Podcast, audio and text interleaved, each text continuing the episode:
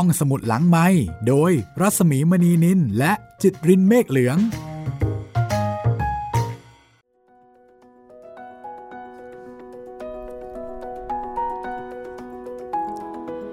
สวัสดีค่ะ ต้อนรับคุณผู้ฟังเข้าสู่ห้องสมุดหลังใหม่นะคะ สวัสดีคุณจิตริน สวัสดีครับพี่หมีครับ เรามาสู้ๆกันต่อนะคะ ครับผมสู้ๆกับทีมนักวิ่ง เบนิโตกับ โอโนราโตครับ ตอนนี้เขากลายเป็นทีมเดียวกันแล้ว ใช่ แล้วก็ซ้อมวิ่งด้วยกัน ค่อนข้างจะสนิทกันเลยแหละ นี่ถึงขั้นพาโอโนราโตมากินข้าวที่บ้านแล้ว จริง ๆ ก็ไม่อยากพาเท่าไหร่นะ แต่ว่าพี่สาวกับแม่นี่อยากให้มา แล้วดูแม่เนี่ยก็จะชอบโอโนราโตนะครับเพราะว่ากินทุกอย่าง กินทุกอย่าง แถมหน้าผู้ใหญ่ตา ก็จะชอบนะ หน้าตาใช้ได้อ่าด้วยหน้าตาดี เขาน่าจะเป็นเด็กหน้าตาดีทีเดียว เพราะว่าแม่เขาเป็นคนหน้าตาดี ครับเออแต่เรื่องนี้จริงนะพี่ผู้ใหญ่ที่ทำอะไรให้กินแล้วเด็กเด็กกินหมดเนี่ยเขาจะโอ้ปลื้มใจ เขาจะเอ็นดูครับแต่ไอ้พวกเด็กที่กินน้อยๆไอ้นุ่นก็ไม่กินไอ้นี่ก็ไม่กินอะไรเงี้ยเขาจะเซ็งเขาจะเหนื่อยใจ โอ้ยกินยากเหลือเกินเออเอาใจลำบากปรากฏว่าโอโนราโต้นี่กินหมดเลยครับ ชอบทุกอย่าง โอ้โห อันนี้รักตายเลยนะคะ ใช่ เบนิโตเลยถูกเปรียบเทียบเลย เธอเนี่ยชอบบ้างไม่ชอบบ้าง ช่างเลือก เบนิโตเลยแบบอะอะไรกันนี่ ก็ดูเหมือนว่าความสัมพันธ์จะดีขึ้น แล้วเบนิโตสู้เบนิโตเนี่ยตกลงว่าตอนนี้เบนิโตจะต้องสู้กับอะไร ยังจะต้องสู้กับโอโนราโตอยู่หรือไม่ติดตามนะคะ วันนี้เป็นตอนที่ 5 แล้วค่ะ ครับผม กับงานเขียนของนักเขียนวรรณกรรมเยาวชนชาวสเปน วัย 95 ปี ยังมีชีวิตอยู่นะคะโคเซลุยส์โอไลโซลาแปลโดยอาจารย์รัศมีกฤษณมิตรค่ะ ซึ่งเดี๋ยวถ้าเกิดว่าจบเซตนี้ก็คงมีโอกาสได้คุยกับผู้แปล ครับผม ซึ่งผู้แปลก็จะมีเรื่องราวของผู้เขียนที่น่าสนใจ เช่น ผู้เขียนนอกเหนือจากยกลิขสิทธิ์ คือหมายถึงว่าไม่คิดค่าลิขสิทธิ์แล้วเนี่ยนะคะยังช่วยระดมทุนแล้วก็ช่วยหาเงินมาช่วยเด็กไทยที่ขาดแคลนทุนการศึกษาในชนบท น่ารักมาก ก็ถ้าเกิดว่าจบซีรีส์นี้นะคะ ซึ่งมีหลายเล่ม แต่ว่าแต่ละเล่มเนี่ยก็จะไม่ซ้ำรูปแบบกัน ก็เราก็จะได้คุยกับ ผู้แปลอาจารย์รัศมีกฤษณมิตรนะคะ แล้วก็กับเรื่องราวดีๆ ความน่ารักของผู้เขียนโฆเซ่ ลุยส์โอไลโซล่าซึ่งอาจจะเป็นเหมือนกับคุณตาใจดีเนาะเขียนวรรณกรรมเยาวชนให้หลานๆอ่านหลานๆทั่วโลกด้วย คุณสามารถติดตามห้องสมุดหลังใหม่ได้ในหลาย ๆ ช่องทางหลายแพลตฟอร์มนะคะ อัปเดตกันสักนิดหนึ่งเผื่อว่าอาจจะมีสมาชิกใหม่แห่งบ้านสายทองเพิ่งจะเข้ามาใช้บริการสำหรับคนที่ไม่เคยฟังห้องสมุดหลังใหม่หรือว่าเพิ่งจะเริ่มต้นฟังนะครับ เรามีให้รับฟังหลากหลายช่องทางเลย ไม่ว่าจะเป็นทางเว็บไซต์แล้วก็แอปพลิเคชันไทย PBS Podcast ทาง Spotify Google Podcast Podbean แล้วก็ทาง YouTube Channel ไทย PBS Podcast นะครับ และถ้าต้องการติดต่อพูดคุยกัน เราก็มี 3 ช่องทางค่ะ ติดต่อกันมาได้ทางแฟนเพจ Facebook ไทย PBS Podcast นะครับ ทางแฟนเพจของพี่หมีรัศมีมณีนิน แล้วก็ชาว YouTube ครับ คอมเมนต์ไว้ใต้คลิปที่ชมที่ฟังกันได้เลย ถ้าพร้อมแล้ว เราไปฟังกันต่อเลยค่ะ กับ สู้เบนิโตสู้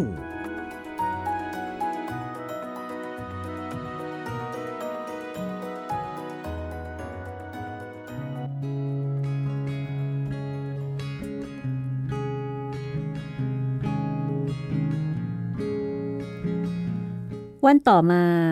เมื่อไปซ้อมวิ่งในสวนสาธารณะ โอโนราโตก็ไม่ลังเลที่จะไปกินของว่างที่บ้านเบนิโตอีกครั้งหนึ่ง ในขณะที่กัดแซนด์วิชใหญ่ยักษ์ ซึ่งวันนี้เป็นแซนด์วิชไส้เนื้อสับอย่างดีกับเนยแข็งนิ่มๆ แล้ววันนี้ก็ไม่ต้องแย่งเบนิโตอีกแล้วนะคะ มากินที่บ้านเลย เขาก็เคี้ยวกินอย่างอร่อยอร่อย ระหว่างที่กินโโอโนราโต ก็พูดกับเบนิโตว่า อืม แซนด์วิชพวกเนี้ย อร่อยกว่าที่นายเคยเอาไปที่โรงเรียนซะอีกนะเนี่ย เขาพูดอย่างเป็นธรรมชาติมาก เหมือนกับไม่เคยจำได้ ถึงวิธีการที่เขาได้แซนด์วิชมาเบนิโตก็ไม่รู้จะคิดยังไงนะคะ พูดหน้าตาเฉยเลยทั้งๆทที่ไอตอนที่ได้กินที่โรงเรียนเนี่ย ฉกไปจากมือของเขาเลย เบนิโตก็รู้สึกโกรธนะ ที่โอโนราโตเคยทำให้ชีวิตของเขาขมขื่นด้วยเรื่องแซนด์วิชมาพักใหญ่ แต่ตอนนี้ไอ้เจ้านี่กลับมานั่งกินอยู่ที่บ้านของเขาอย่างถูกต้อง มีหนำซ้ำยังทำให้แม่ของเขามีความสุขอีกด้วย เธอควรจะดีใจนะเบโรนิก้าพี่สาวตำหนิ หลังจากที่เขาอุตส่าห์ไว้ใจพูดให้เธอฟังตำหนินี่คือตำหนิเบนิโตนะ ก็ดูสิ ว่าเขากินยังไง แค่นี้ก็รู้แล้ว ว่าเขาไม่ได้แย่งแซนด์วิชเธอ เพราะอยากแกล้งเธอให้สนุก แต่เขาแย่งเพราะความจำเป็นตังหาก เธอเคยรู้ไหมว่า เด็กในชุมชนแออัด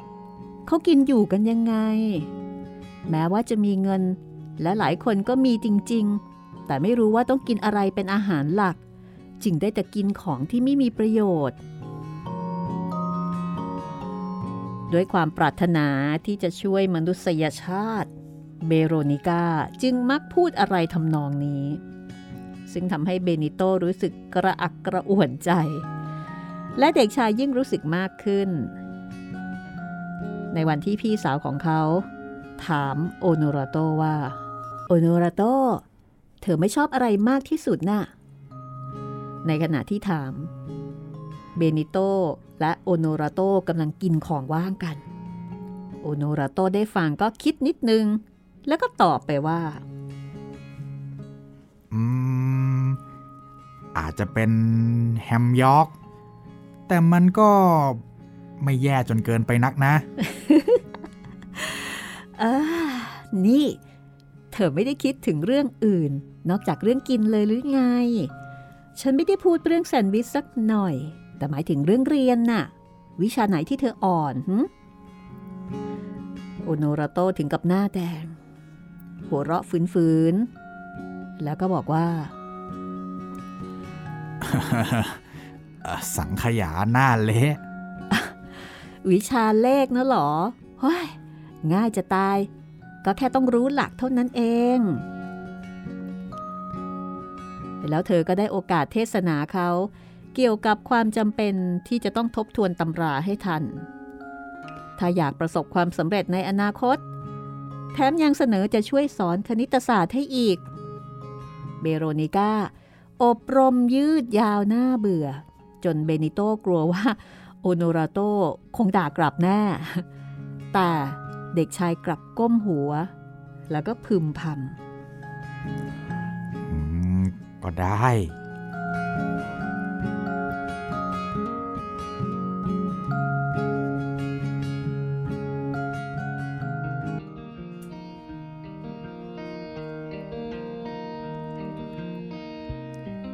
เรื่องทั้งหมดดูวุ่นวุ่น ครูพละศึกษานับวันก็ยิ่งเข้มงวดกับการฝึกซ้อม เพราะนี่ก็ย่างเข้าเดือนพฤษภาคมแล้ว และการแข่งขันกีฬาระหว่างโรงเรียน จะมีขึ้นในต้นเดือนมิถุนายน แต่ในขณะเดียวกัน ครูวิชาอื่นๆ ก็ไม่ได้เข้มงวดน้อยไปกว่าครูพระศึกษาสำหรับการสอบปลายภาค ยิ่งไปกว่านั้น เบนิโตยังตกอยู่ในสภาพที่มีโอโนราโตติดเป็นตังเมตลอดเวลา ไปไหนก็ต้องไปด้วยกัน ไหนจะซ้อมวิ่ง ไหนจะอาหารว่าง และยังมีติวพิเศษต่างๆ ที่พี่สาวของเขาเป็นคนสอนให้ เบนิโตจึงไม่อาจสลัดโอโนราโตทิ้งได้ ที่แย่ก็คือ ทุกคนดูจะดีอกดีใจกับพัฒนาการของโอโนราโต ยกเว้นตัวเบนิโตเอง เพราะโอโนราโต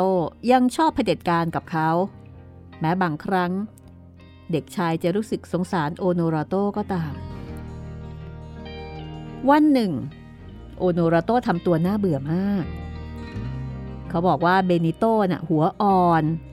จะทำให้ชีวิตในภายภาคหน้าลำบาก เบนิโตก็เลยสั่งกระตายตอบไปว่า แล้วนายล่ะ นายจะไม่แย่เลยหรือไงฮะ ชีวิตฉันน่ะ มันแย่อยู่แล้วคำตอบแบบโปร่งๆ ด้วยน้ำเสียงที่ต่างไปจากปกติของเขาทำให้เบนิโตสะเทือนใจ เขาเริ่มรู้สึกผิด เออ หน้า โอโนราโตสะบทคำที่ให้คำจำกัดความ ชีวิตอันเซ็งเครงของเขา แล้วทั้งคู่ก็วิ่งต่อไปเงียบๆ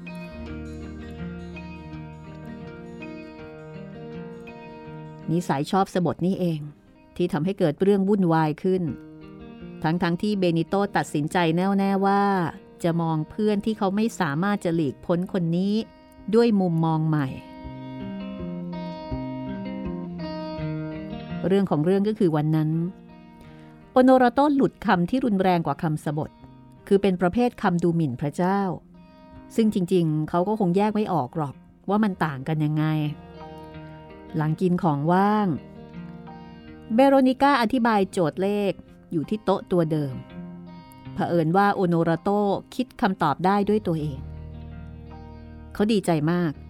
แล้วก็สะบดคำดูหมิ่นพระเจ้าออกมา ที่จริงก็เป็นคำที่คนเขามักใช้กัน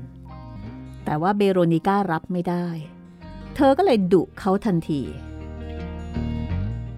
อย่าพูดแบบนี้ที่นี่นะ อันที่จริงไม่ว่าจะที่นี่หรือว่าที่ไหน เธอก็ไม่ควรพูดแล้วเบโรนิก้า ก็เลิกสอน ตอนแรกโอโนราโตท่าทางจะเอาเรื่อง ซึ่งเบเนโตรู้ดี เขาเคยกลัวว่าโอโนราโตจะระเบิดออกมาไม่เวลาใดก็เวลาหนึ่ง จากนั้นเขาก็หน้าแดง แล้วก็ทำท่าคล้ายกับว่า ไม่สนใจเรื่องที่เกิดขึ้น เขาหายหน้าไปสองวัน ไม่ยอมมาซ้อมวิ่งในสวนสาธารณะ และที่โรงเรียน เขาก็พยายามหนีหน้าเบนิโต วันที่สามซึ่งต้องไปสนามกีฬาอย่างหลีกเลี่ยงไม่ได้ ทั้งสองจึงได้พบกัน วันนั้นโอโนราโตบอกว่า ฉันไม่ไปกินของว่างที่บ้านนายแล้วละพี่สาวนายนะ่ะโกรธฉัน อืมอืมก็ก็ก็ฉันไม่รู้นี่หว่า อืม เออ แค่นี้แหละ เบนิโตก็ได้แต่พูด อืม ซ้ำเดิม โดยที่เขาก็ไม่ได้ถามว่าอะไร เบนิโตแน่ใจว่า เรื่องคงจะจบลง และโอโนราโตก็คงไม่คิดจะกลับไปกินของว่างที่บ้านเขาอีก ซึ่งจะว่าไปก็เป็นเรื่องที่น่าโล่งใจสำหรับเขา แต่ไม่รู้เพราะเหตุใด เขาตอบไปว่า อืม เบโรนิก้า ไม่ว่าอะไรหรอก ที่นายพูดแบบนั้น เธอ เธอพูดแทนแม่น่ะ เพราะว่าแม่จะทนฟังคำพวกนี้ไม่ได้ เบนิโตโกหกก็ก็ก็ฉันไม่รู้นี่นา ฉันว่า นายกลับมาใหม่ได้นะ อย่างน้อย ก็มาวิ่งไง อืม ก็ได้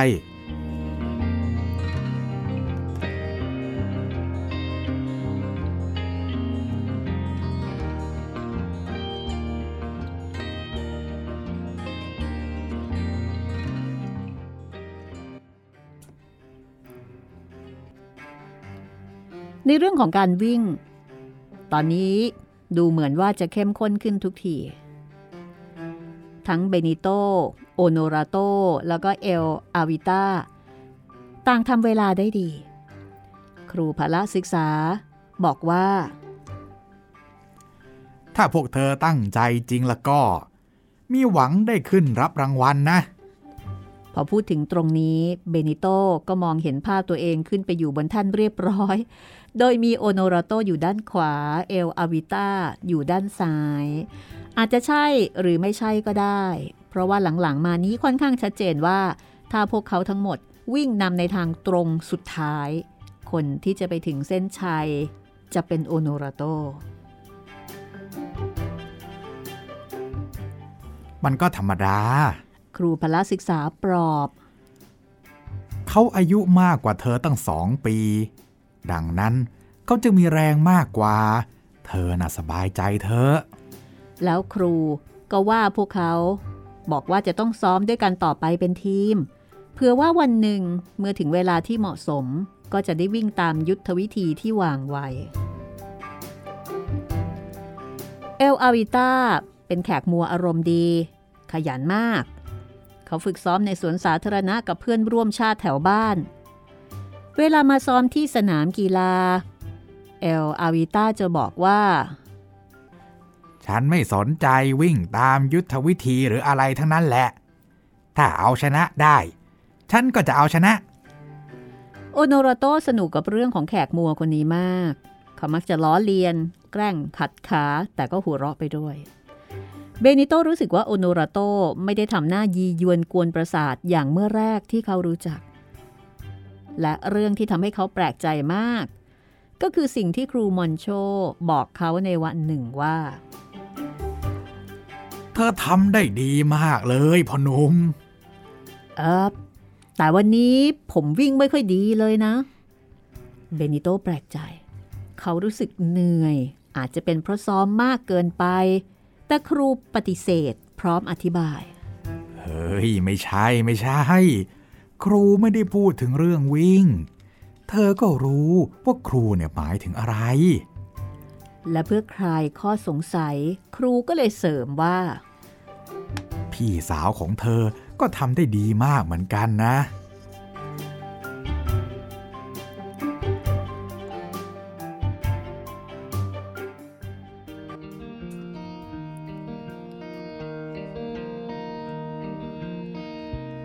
เบโรนิก้า พี่สาวของเบนิโต วางตัวดีมาก โดยเฉพาะอย่างยิ่งในวันแรกที่โอโนราโตกลับมาวิ่งในสวนสาธารณะอีกครั้ง เธอคอยเด็กชายทั้งสองอยู่ที่ประตูทางเข้าตึก แล้วก็พูดกับโอโนราโตว่า เอาละหนุ่มน้อยคนดี มากินของว่างกัน สงสัยว่าเราต้องระวังคำพูดกันหน่อยแล้วละมั้ง วันนั้นเอง เบนิโตเข้าใจแจ่มแจ้งว่า เบโรนิก้ามีอิทธิพลต่อโอโนราโต เพราะเขากระตือรือร้นที่จะทำให้เบโรนิก้าพอใจ ถึงขนาดยอมกินแซนด์วิชเพียงอันเดียวเพื่อให้ดูเป็นผู้ดี และเมื่อเบโรนิก้าเริ่มสอนเลขคณิต เขาก็จ้องมอง แล้วก็ดื่มด่ำกับคำพูดทุกคำของเบโรนิก้า จนเธอต้องเรียกสติเขากลับคืนมา นี่ เธอมานั่งจ้องหน้าฉันทำไม ไอ้ที่เธอจะต้องดูน่ะ คือหนังสือหึโอโนราโตหน้าแดง ในขณะที่เบนิโตก็คิดว่าไอจะวายร้ายนี่ มันบังอาจไม่แอบหลงรักพี่สาวของเราหรือนี่ เด็กชายไม่ประหลาดใจเลยที่มีผู้ชายหลายคนมาหลงรักพี่สาวของเขา เพราะถึงแม้ว่าเบโรนิก้าจะเวอร์ไปบ้างในเรื่องการชอบช่วยเหลือชาวบ้าน แต่เธอก็เป็นคนอัธยาศัยดีมาก และยังสวยอีกด้วย แต่ในกรณีนี้เขารู้สึกว่ามันไม่เหมาะสม ด้วยเหตุผลหลายประการ ยิ่งไปกว่านั้นเบโรนิก้ายังอายุมากกว่าโอโนราโตตั้งสองปี แต่ถ้าเขาชอบผู้หญิงอายุขนาดแม่ของกาล่าได้ ก็ย่อมเป็นเหตุเป็นผลที่เขาจะชอบผู้หญิงซึ่งมีอายุมากกว่าเขาเพียงนิดเดียว คือก็ไม่แปลก ไม่ต้องสงสัยเลยโอโนราโตต้องชอบเบโรนิก้าแน่ ๆ เพราะเมื่อเธอสอนเสร็จ ก็เทศนายืดยาวต่อไป ว่าทำไมจึงพูดคำสบทอย่างนั้นไม่ได้ เพราะมันเป็นการลบหลู่ความเชื่อของผู้อื่น งานนี้โอโนราโตได้แต่ก้มหน้าฟังเท่านั้น เธอว่าแม่เธอจะชอบหรอ ที่ได้ยินเธอพูดแบบนี้น่ะ เบโรนิก้าจบการเทศนา ในขณะที่โอโนราโตทำหน้าสำนึกผิด แม้เขาเองจะเชื่อว่าแม่เองก็พูดอย่างนี้เหมือนกัน เขายอมรับในสิ่งที่เบโรนิก้าอบรม แต่เด็กชายก็มาสารภาพภายหลังกับเบนิโตว่าเออนี่เบนิโตฉัน ฉันไม่ค่อยรู้เรื่องที่เบโรนิก้าพยายามจะอธิบายเท่าไหร่นักหรอก เออนายช่วยอธิบายให้ฉันฟังอีกทีนะ และยิ่งมหัศจรรย์ขึ้นไปอีก เมื่อเขาเสริมว่า แล้วก็ถ้านายเห็นฉันทำอะไรไม่เข้าท่าแล้วก็ บอกฉันได้เลยนะ เบนิโตวิตกกังวลกับท่าทีที่เปลี่ยนไปของโอโนราโตเขาก็เลยไปเตือนพี่สาว พี่ไม่ต้องเป็นห่วงเป็นใยดูแลเขามากเกินไปหรอกนะ ผมว่า เขาแอบหลงรักพี่แล้วล่ะ งั้นเหรอ เบโรนิก้า พยายามปิดบังความพึงพอใจ เธอไม่ต้องเป็นห่วงรอกเดี๋ยวเขาก็เลิกไปเองนั่นแหละ มันเป็นช่วงวัยของเขาเบนิโตก็ไม่ได้แปลกใจอะไรนัก เพราะเป็นที่รู้กันตั้งแต่สมัยอยู่ต่างจังหวัดแล้วว่า เบลูนิก้าชอบให้มีคนมาชื่นชม ยิ่งกว่านั้นมันเป็นเรื่องที่ออกจะจำเป็นเลยทีเดียว ถ้าหากเธอจะมีโอกาสเป็นนักแสดง และทันใดนั้นเอง เธอก็สารภาพเรื่องที่น่าประหลาดใจเป็นอย่างยิ่งว่า พี่ก็เคยเป็น แม้ว่าตอนนี้เธอจะเห็นพี่ปกติดี ฮะ เกิดอะไรขึ้นกับพี่หรอ เอา้า ก็พี่เคยแอบหลงรักครูโรเบโตนะสิ แม้ว่าครูจะอายุมากกว่าพี่ตั้งเยอะ แต่มันก็ผ่านไปแล้วละ งั้นหรอ ใช่ ก็อย่างที่พี่บอกนั่นแหละ มันเป็นเรื่องของวัยน่ะ แล้วทันใดนั้นเอง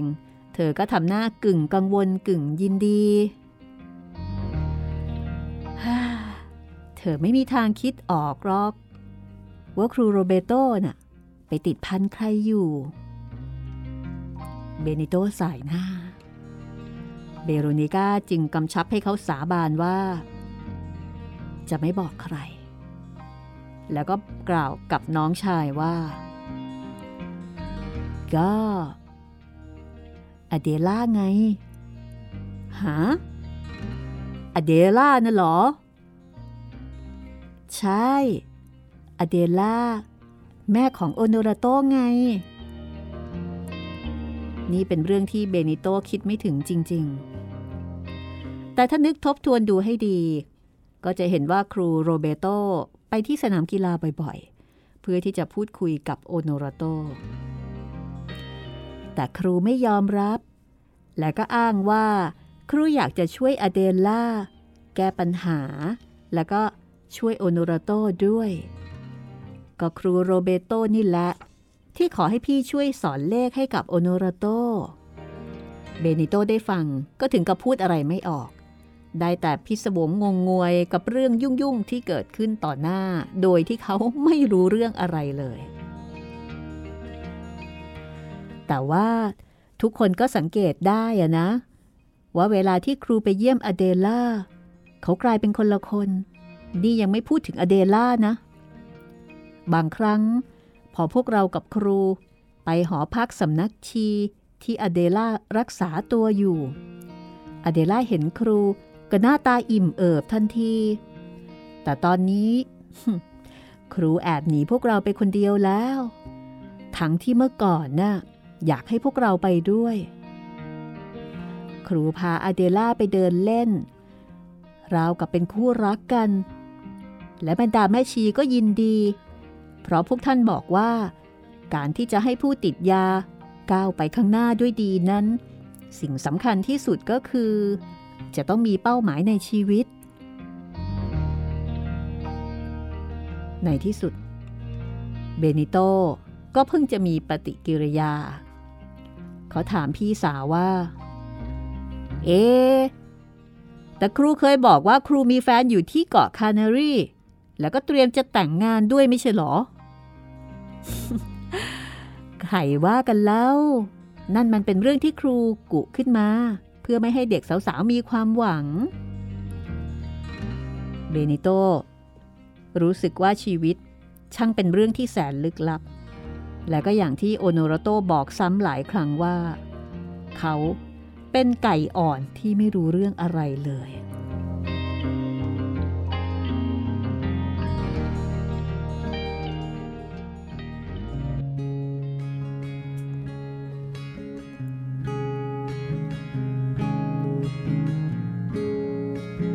วันต่อมา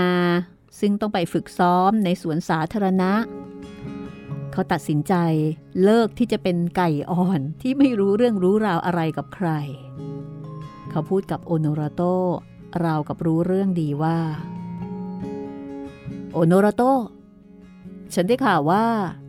แม่นายกำลังไปได้ดี และครูโรเบโตก็ดีใจมาก เบนิโตบอกเช่นนั้น เพราะคิดว่าโอโนราโตคงอยากรู้ และเขาก็อยากอวดด้วย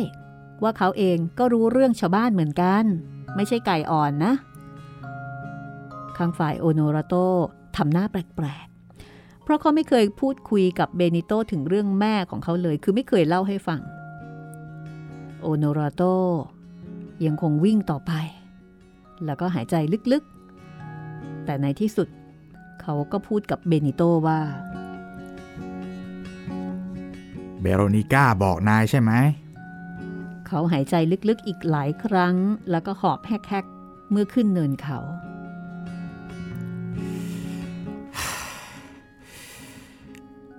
โรเบโตนะ เป็นครูที่โคตรดีเลย แม่ฉันก็ด้วย จากนั้นเขาก็พูดไม่หยุดตลอดการวิ่ง บอกว่าแม่เขาเป็นคนวิเศษ เธอไม่ได้มีความผิดอะไรเลย เพียงแต่อาภัพอับโชค ส่วนเรื่องพ่อนั้นเขาไม่อยากจะพูดถึง เพราะแทบจะไม่รู้จัก แต่เรื่องเลวร้ายที่สุดที่พ่อได้ทำไปนั้น ก็ทำให้ต้องได้รับโทษอยู่ในคุกแล้ว ส่วนครูโรเบโตก็เป็นผู้ชายโคตรดี ครูสัญญาว่าจะหาอพาร์ตเมนต์ให้ เมื่อแม่ออกมาจากหอพักสำนักชี พวกเขาสองแม่ลูกจะได้ไม่ต้องกลับไปอยู่ชุมชนแออัดอีก แม่โอโนราโตก็บอกว่าขอเพียงได้ออกจากชุมชนที่เป็นราวกับขุมนรกนั่นเถอะ เธอพร้อมจะทำทุกอย่าง แม้ว่าจะต้องไปถูพื้นก็ตาม โอโนราโตวิ่งไปคุยไป ราวกับว่าการเล่าเรื่องนี้ให้พลังแก่เขาเป็นอย่างยิ่ง เขายิ่งซอยเท้าถี่ขึ้น จนเบนิโตตามไม่ทันเขาขอบแล้วก็ร้องว่า เฮ้ย เฮ้ยอย่าวิ่งเร็วนักสิพวก เฮ้ยทำไมล่ะ ฉันขอ ฉันขอท้านายวิ่ง จนถึงทางออกเลยแหละ งสองวิ่งแข่ง และผลก็ออกมาอย่างชัดเจนว่า โอโนราโตสามารถเอาชนะเบนิโตได้อย่างง่ายดายโดยไม่จำเป็นต้องอาศัยยุทธวิธีแต่อย่างใด ฉันว่าจะทุ่มฝึกเอาดีทางนี้ ครูมอนโชบอกว่า ไม่จำเป็นจะต้องเก่งขนาดนักวิ่งเหรียญทองอย่างเฟมินเกาโช แต่เราก็สามารถหาเลี้ยงชีพได้อย่างดีด้วยการวิ่งลองนึกภาพดูสิว่า ไอคนที่พิชิตเหรียญทองโอลิมปิกที่ซิดนีย์ได้เนี่ยจจะได้เงินตั้ง 11 ล้านกว่าเปเซต้า ซึ่งเป็นเงินจำนวนมหาศาลทีเดียวนะ ก็ใช่ แต่มันยากที่สุดที่จะได้มานะ แล้วมีอะไรล่ะพวกที่ไม่ยากในชีวิตเนี่ยสำหรับนายนะคงไม่เท่าไรหรอก เพราะว่านายมีครอบครัวโคตรเจ๋งเลย และนายก็สามารถเรียนจนจบมหาวิทยาลัยได้ด้วย แต่ว่าฉันล่ะ นายเองก็ ฉันก็ไม่มีทาง ฉันจึงอยากวิ่งมากกว่าเนี่ย เพราะว่าฉันก็ชอบด้วย แถมครูมอนโชบอกว่า แม้ฉันจะไม่ได้เป็นซูเปอร์แชมเปี้ยน ฉันก็อาจจะเป็นครูสอนพละศึกษาเหมือนกับเขาได้ นายลองคิดดูสิ สิ่งสุดท้ายที่เบนิโตจะคิดได้ก็คือ การคิดว่าโอโนราโตเป็นครู แต่เขากลับพยักหน้ายืนยัน และเรื่องก็ยุติลงทว่าก็เป็นเพียงช่วงสั้นๆ เพราะเรื่องราวต่างๆ กลับพลิกผัน รุนแรง ดุดพายุทอร์นาโด ดูราวกับไม่ใช่ชีวิตจริง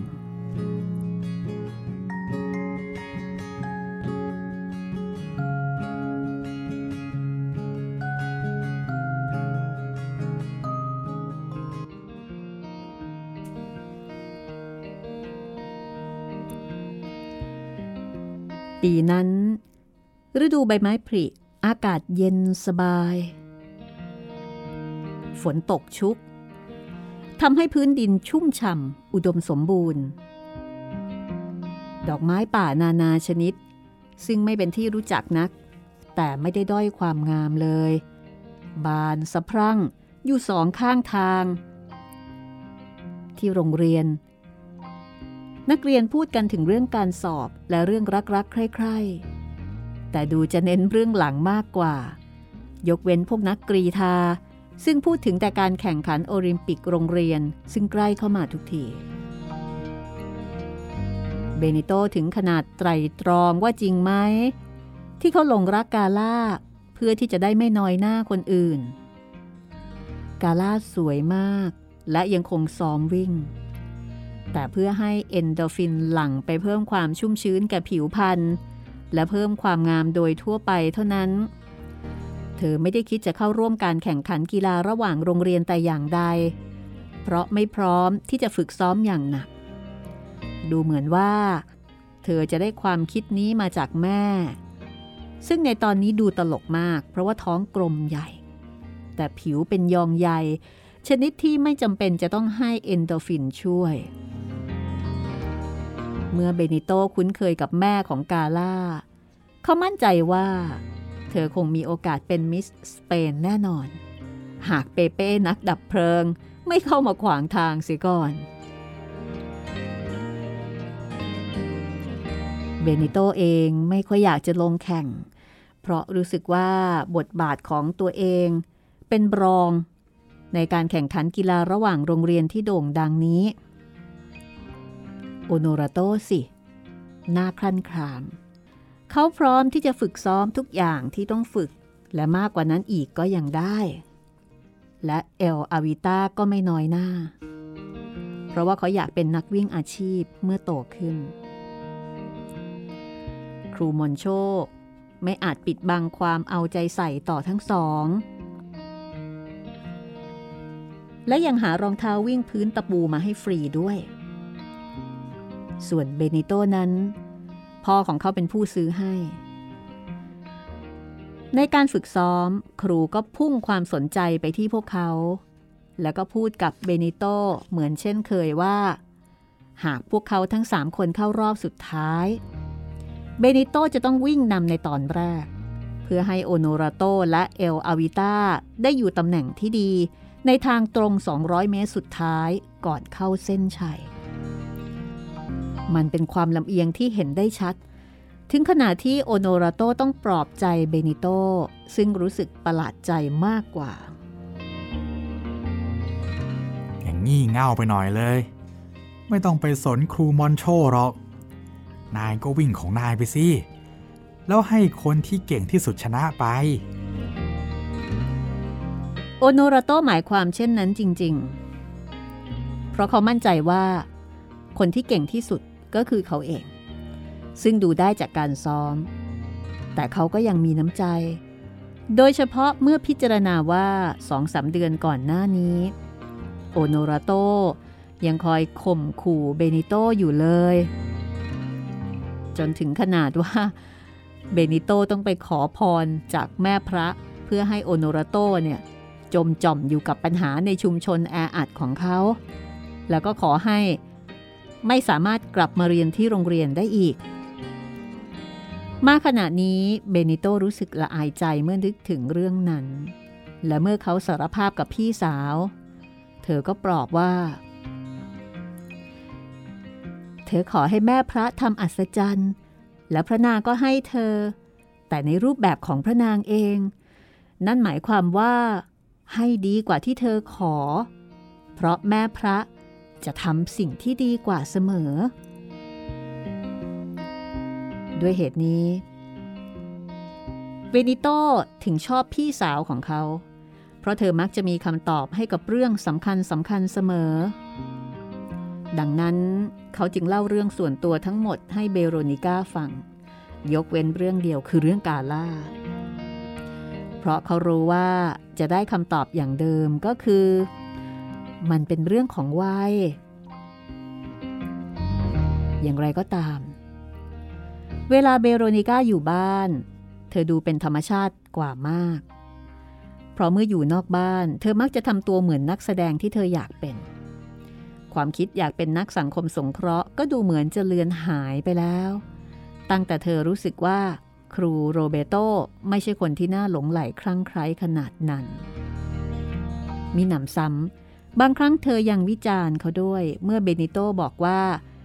ครูโรเบโตไปสนามกีฬาบ่อยๆ เพื่อคุยกับโอโนราโต เขาพยายามชื่นชมนักบุญด้วยการบูชาแท่นนะสิ แล้วมันแปลว่าอะไรอะ เอา้า ก็แปลว่า เขาพยายามแสดงความเป็นพ่อ แล้วก็ปฏิบัติต่อลูกชายด้วยความอ่อนโยน เพื่อจะจีบแม่ไงล่ะ นั่นหมายความว่า โอโนราโตก็คือแท่น และแม่ของเขาคือนักบุญ ซึ่งกรณีนี้ทำให้เบนิโตแปลกใจมาก เพราะครูโรเบโตนั้นมีชื่อเสียงดียิ่ง ในขณะที่แม่ของโอโนราโตเป็นผู้หญิงติดยาที่น่าสงสาร ไม่ใช่อย่างนั้น นี่อเดล่าเนี่ยเป็นผู้หญิงที่มีระดับ แล้วก็มีเสน่ห์ทีเดียวนะ ถ้าเธอได้เห็นแม่ของโอโนราโตตอนนี้แล้วก็ เธอจะไม่มีทางจำได้เลย แล้วครูโรเบโตล่ะ ครูเป็นคนน่ารัก แต่ออกจะเพ้อฝันไปหน่อย นี่ เอาเธอเอาเธอแล้วเรามาดูกันนะ ว่าเรื่องจะจบลงยังไง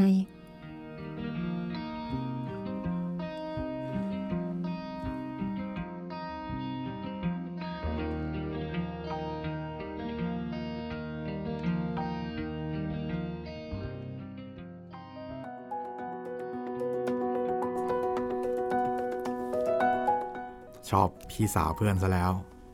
ก็เหมือนกับเป็นแนวนะ ว่าไอ้เจ้าโอโนราโตเนี่ยชอบคนอายุมากกว่า ครับ เขามีสเปคของเขาอยู่มิน่าถึงได้ยอมเบโรนิก้าใช่ไหมใช่ถ้าไม่อย่างนั้นแล้วก็โดนคงแบบว่าสวนกลับอ่าไปแล้วคงโดนสวนกลับโดนฟาดกลับไปแล้ว นี่คือเบนิโตสู้เบนิโตสู้นะคะ ครับ และที่แปลกไปกว่านั้น เซอร์ไพรส์ไปกว่านั้นก็คือครูโรเบโตแหมไปชอบแม่ของโอโนราโต อันนี้เซอร์ไพรส์หนักเลย เออเนาะเบโรนิก้าก็เลยอกหักเลย ครับ ก็ตอนต่อไปกลับมาติดตามกันต่อนะคะ กับตอนที่ 6 ว่าเรื่องเนี่ยมันจะจบลงยังไงนะแล้วก็น่าจะเป็นตอนสุดท้ายแล้วด้วยนะครับพี่ ของสู้เบนิโตสู้ อืม เอ ไม่แน่ใจว่า อาจจะตอนสองตอนสุดท้ายเนาะครับ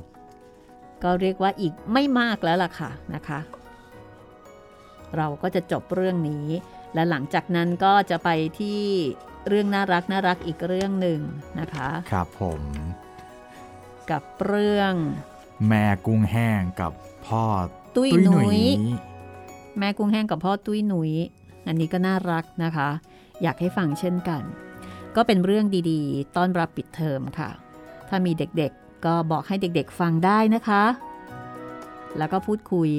แลกเปลี่ยนกันได้กับเรื่องนี้ คือพอฟังเสร็จก็ชวนเด็กๆ คุยก็ได้เกี่ยวกับตัวละครเนี่ยเนาะแล้วก็อย่าลืมค่ะ ว่านอกเหนือจากในแอปพลิเคชันของไทย PBS Podcast นอกเหนือจากในเว็บไซต์ เรายังมี YouTube ด้วยนะคะ ครับผม ทาง YouTube นะครับไทย PBS Podcast นะครับ ต้องเป็นช anel นี้เท่านั้นนะครับ แล้วก็สามารถที่จะเขียนข้อความเอาไว้ในโพสต์ที่คุณฟังได้เลย ใช่ คอมเมนต์ไว้ใต้คลิปที่ชมที่ฟังได้เลยทุกคลิปนะครับ เราอ่านทุกคอมเมนต์แน่นอนนะครับตอนนี้มีความเห็นจากชาว YouTube บ้างไหมคุณจิตริน ครับผม ต้องสวัสดีชาว YouTube กันอีกครั้งหนึ่งนะครับ ตอนนี้ก็น่าจะเพลิดเพลินกับโจโฉนายกตลอดการกันอยู่อืมมีคุณอัธยาครับ สวัสดีครับท่านทั้งสอง ฟังมาตลอดทุกคลิป สนุกมากขอบคุณมากนะครับ ขอบคุณครับอ๋อนี้แฟนโจโฉนะคะ ครับผม มีคุณ อ๋อคุณชิโรทาเคลุอืมฮึอันนี้น่าจะเป็นแฟนตัวยงของสามก๊กเลยแหละครับโอ้โหค่ะ อันนี้ก็เป็นเป็นเชิงให้ข้อมูลมาครับ ก็ใครสนใจเกร็ดเล็กๆ น้อยๆ ของสามก๊กก็ ไปตามอ่านคอมเมนต์ของคุณชิโรทาเครุได้นะครับ มีคุณดานายเขียนมาในเหมเวชกรครับอืมฮึโอ้โหอันนี้ยาวเลยทีเดียว สมัยก่อนเมื่อ 40 ปีก่อน เคยติดตามเพื่อนของพ่อไปที่อยุธยา เป็นบ้านไม้อยู่ติดคลอง ต้องจอดรถหน้าบ้านกำนัน แล้วก็เดินเลาะเข้าสวนไป รอบๆ เป็นโรงน้ำแข็งอ๋อก็คล้ายๆกับว่าเล่าเรื่องผีนะครับอ๋อใครที่สนใจนะครับลองลองไป อ่านคอมเมนต์ของคุณอืมดนัยได้นะครับ อยู่ในเหมเวชกรอืมค่ะเล่มชื่อว่าผีไทยนะครับ ค่ะ ก็อินเลยสิคะอย่างนี้ ใช่ครับ ก็คือสุดท้ายก็คือเล่าประสบการณ์ของตัวเองแหละครับ ลองไปอืมอ่านกันดูนะครับ มีคุณววริศบลู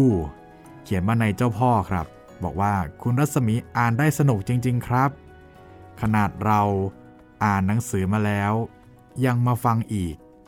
ติดจนต้องฟังเรื่อย ๆ เลยครับ โอ้แสดงว่าเคยฟัง เออไม่ใช่เคยฟัง เคยเคยอ่าอ่านนเรื่องมาแล้วเจ้าพ่อแล้วอืมขอบคุณมาก ๆ เลยนะคะ ขอบคุณมาก ๆ เลยนะครับ แล้วก็ทุกๆทท่านที่ทักทายมาเป็นสวัสดีเป็นในเชิงทักทายนะครับ ก็ขอบคุณมาก ๆ เลยนะครับ อ่านทุกตอนแล้ว ค่ะ อ่าลองมาดู ที่เพจรัศมีมณีนินกันบ้างนะคะครับคุณจุ๊บแจงค่ะบอกว่า ลูกสาวเป็นแฟนคลับห้องสมุดหลังใหม่นะคะ ตอนนิทานกริมและนิทานแอนเดอร์เซนค่ะโอ้ยินดีเลยครับ พอบอกว่าตอนนี้เรามีวรรณกรรมเยาวชนสเปนนะ คุณจุ๊บแจงก็บอกว่าฟังมาสี่ตอนแล้วค่ะ โอ้โห กุดโชสนุกมาก ๆ เลยค่ะ ลูกสาววงเล็บเจ็ดขวบชอบมาก ตั้งหน้าตั้งตารอตอนต่อไปนะคะ โอ้ อันนี้ไม่แน่ใจนะคะว่าจะเป็นแฟนรายการที่อายุน้อยที่สุดหรือเปล่า เป็นไปได้นะครับ มีใครน้อยกว่านี้ไหมคะ มีใครอ่าให้น้อยกว่านี้ไหมอะครับ มามาเลยค่ะ ให้น้อยกว่านี้มาเลยนะคะ นี่เจ็ดขวบค่ะ ครับ เจเจนะคะ อ่า สวัสดีครับเจเจ เจเจก็บอกว่า สวัสดีครับสองวันมานี้ เจฟังเปาบุญจิ้นย้อนหลังตลอดเลยครับ เจฟังวันละสองตอนครับ โอ้ ก็โอเคนะกำลังดีครัฟับงวันละสองตอน สวัสดีครับ วันนี้อยู่บ้านหรือเปล่าครับ เจอยากเจอพี่หมีกับพี่ป๊อปครับ เราเจอกันทางเสียงไปก่อนนะคะ เจคะครับผม เดี๋ยวเอาไว้ถ้าช่วงโควิดซาเราอาจจะมีกิจกรรมมาเจอกันเนาะใช่แต่ตอนนี้เจอกันทางห้องสมุดหลังไม้ไปก่อนนะคะ เจ โอเค งั้นก็มาติดตามตอนต่อไปนะคะ กับตอนที่ 6 สู้เบนิโตสู้ ฟังเรื่องนี้แล้วมีความคิดเห็นยังไง เขียนมาได้เนาะครับผมเขียนมาคุยกันได้ เขียนมาได้ 3 ช่องทางเลยนะครับ แฟนเพจ Facebook ไทย PBS Podcast แฟนเพจของพี่หมีรัศมีมณีนิน แล้วก็ใน YouTube คอมเมนต์ไว้ใต้คลิปได้เลยนะครับ วันนี้เราสองคนลาไปก่อนนะคะ สวัสดีครับ สวัสดีค่ะ